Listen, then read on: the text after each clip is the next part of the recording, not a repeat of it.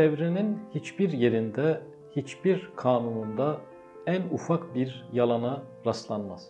Tabiattaki kanun ve yasaların yanıltmazlığı, yaratıcının mutlak doğruluğundan yansımıştır. O en bariz vasfı doğruluk olan yüce bir zattır. Tabiattaki kanunlar üzerinden yansıyan doğruluk kanıtı, ilahi vaatlerin de hep yerine getirileceğini gösterir. Bu fani yerden çıkarılacağımız, buradan baki bir hayat alanına götürüleceğimiz bize vaat edilmiştir. Sonuçta bunu alelade birisi değil, bizi yokluktan çıkarıp varlığa getiren biri vaat etmiştir. Hiçbir şekilde yalana ve aldatmaya ihtiyacı olmayan, yalan onun izzet ve haysiyetine uygun düşmeyen, evrendeki her etkinlik onun doğruluğuna ve hakkaniyetine şahitlik eden yaratıcıyı, insanı diriltmez cümlesiyle tekzip etmek büyük bir iftiradır. Sahih-i Buhari'de geçen bir rivayete göre Peygamberimiz sallallahu aleyhi ve sellem şöyle buyurmuştur. Allah buyurdu, Ademoğlu beni yalanladı. Halbuki beni yalanlamak ona yakışmazdı. Ademoğlunun beni yalanlaması, ben öldükten sonra Allah beni ilk defa yarattığı gibi tekrar yaratamaz sözüdür.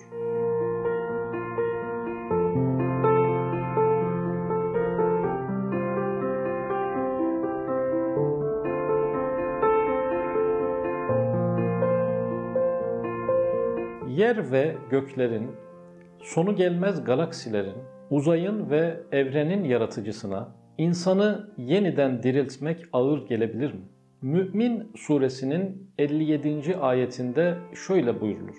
Göklerin ve yerin yaratılması elbette insanın yaratılmasından daha büyük bir olaydır. Ama insanların çoğu bunu bilmezler. Evet, ahiretin, cennetin varlığının teminatlarından biri de uzaydır. Gök alemleridir. Ahiret alemleri yaratılabilecek mi? Rivayetlerde bahsedildiği üzere herkese gezegenler genişliğinde büyük imkanlar, bitip tükenmeyen zamanlar verilebilecek mi? Paylaşım problemi olmaksızın herkese memnun olacağı kadar, istediği kadar, yeter deyinceye kadar nimetler sunulabilecek mi? Bu ölçüde ilahi mülk gerçekten var mı? Bu soruların ilk cevabını gözümüz önündeki uzaydan ve semadan kolaylıkla okuyabiliriz.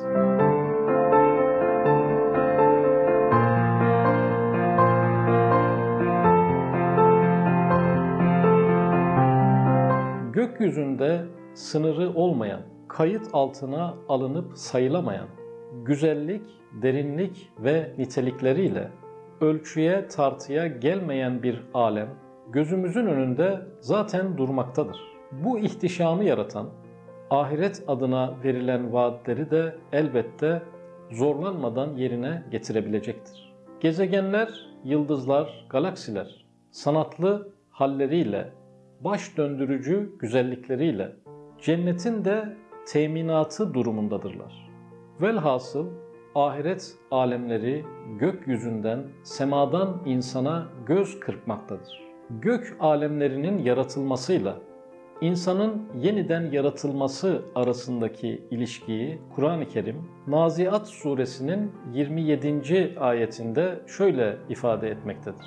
Şimdi sizi yaratmak mı daha zor yoksa göğü yaratmak mı? Göğü Allah bina etti.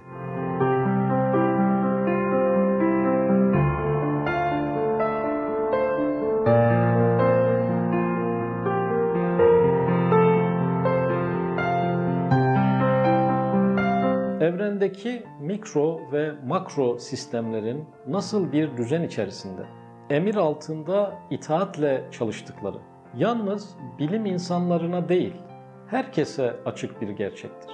Koca evreni basit bir makinayı çalıştırır gibi çalıştıran, sapmaz kanunlar üzerinden en büyük icraatlarda bulunan, haşmetli emir sahibinin insanı diriltememesi düşünülemez. Evreni yaratmak gibi zor ve akıl almaz bir işi kolaylıkla yürüten, evreni ve içinde işleyen büyük sistemi sürdürmek gibi muazzam bir işi kolaylıkla yürüten, bunlara kıyasla pek kolay bir mertebede olan yeniden diriltmeyi neden var etmesin?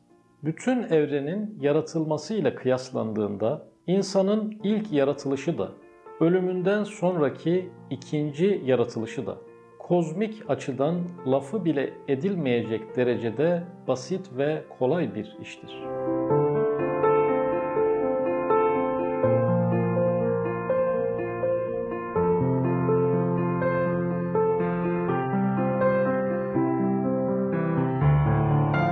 Yaratıcı insana sınırsız ilahi iradesini göstermiştir. İnsanın ibret almasına sebebiyet verecek ilahi fiilleri onun gözünün önünde gerçekleştirerek insana ilahi kudretinin sınırsızlığını göstermiştir.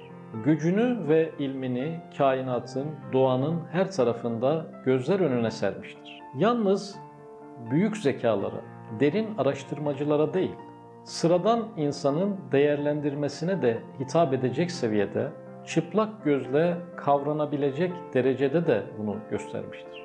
Kışın yaza döndürülmesi, gecenin gündüze çevrilmesi, galaksiler üzerindeki yönetim, güneşin ve gezegenlerin idaresi gibi etkinlikler, ilahi ilim ve kudretin niteliği konusunda fikir edinmek için yeterlidir.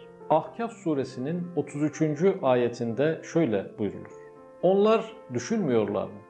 Gökleri ve yeri yaratan, bunları yaratma konusunda acize düşmeyen Allah'ın ölüleri diriltmeye gücü yetmez mi?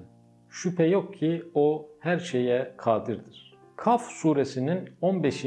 ayetinde de şöyle buyurulur. Düşünseler ya biz ilk yaratılışta acize düştük mü? Buna rağmen onlar ikinci yaratılış konusunda şüphe içerisindedirler. Bakara suresinin 28. ayetinde de şöyle buyurulur.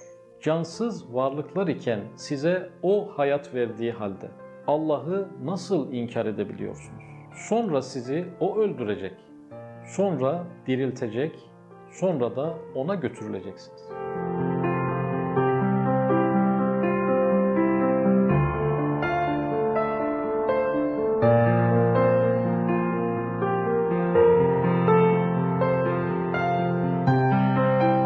Evet, en başta geçtiği üzere evrende ve tabiatta tüten doğruluk, kainatın yaratıcısına ait doğruluğun bir yansımasıdır. Kainattaki ölçü, denge ve sistematiklik, yaratıcının kandırmaz ve yanıltmaz olduğunun göstergesidir. Mesela yer çekimi kanunu hep doğru konuşan bir ayettir. Güneşin doğuşunun aldatmaması takvimlerden bellidir. Geçen bahardaki papatya bu sene gül olarak dirilmez. Elma ağaçlarından bu yıl yanlışlıkla armutlar çıkmaz. Ağaçların dürüstçe çalışmaları seneye tahmin etmediğimiz bir başka meyveyle bizi şaşırtmamalarından bellidir. İnkarcıların bile bu gece dünyanın yine aynı dengeyle döneceğine, aynı yörüngede ilerleyeceğine güvenerek rahat uyuyor olmaları gibi sahnelerin hepsi yaratıcının doğaya yansıyan doğruluk tecellilerinden dolayıdır. Sadıkul vadül emin olan Rabbimiz, büyük vadi olan insanı yeniden diriltmeyi de kesin ve şüphesiz bir şekilde gerçekleştirecektir.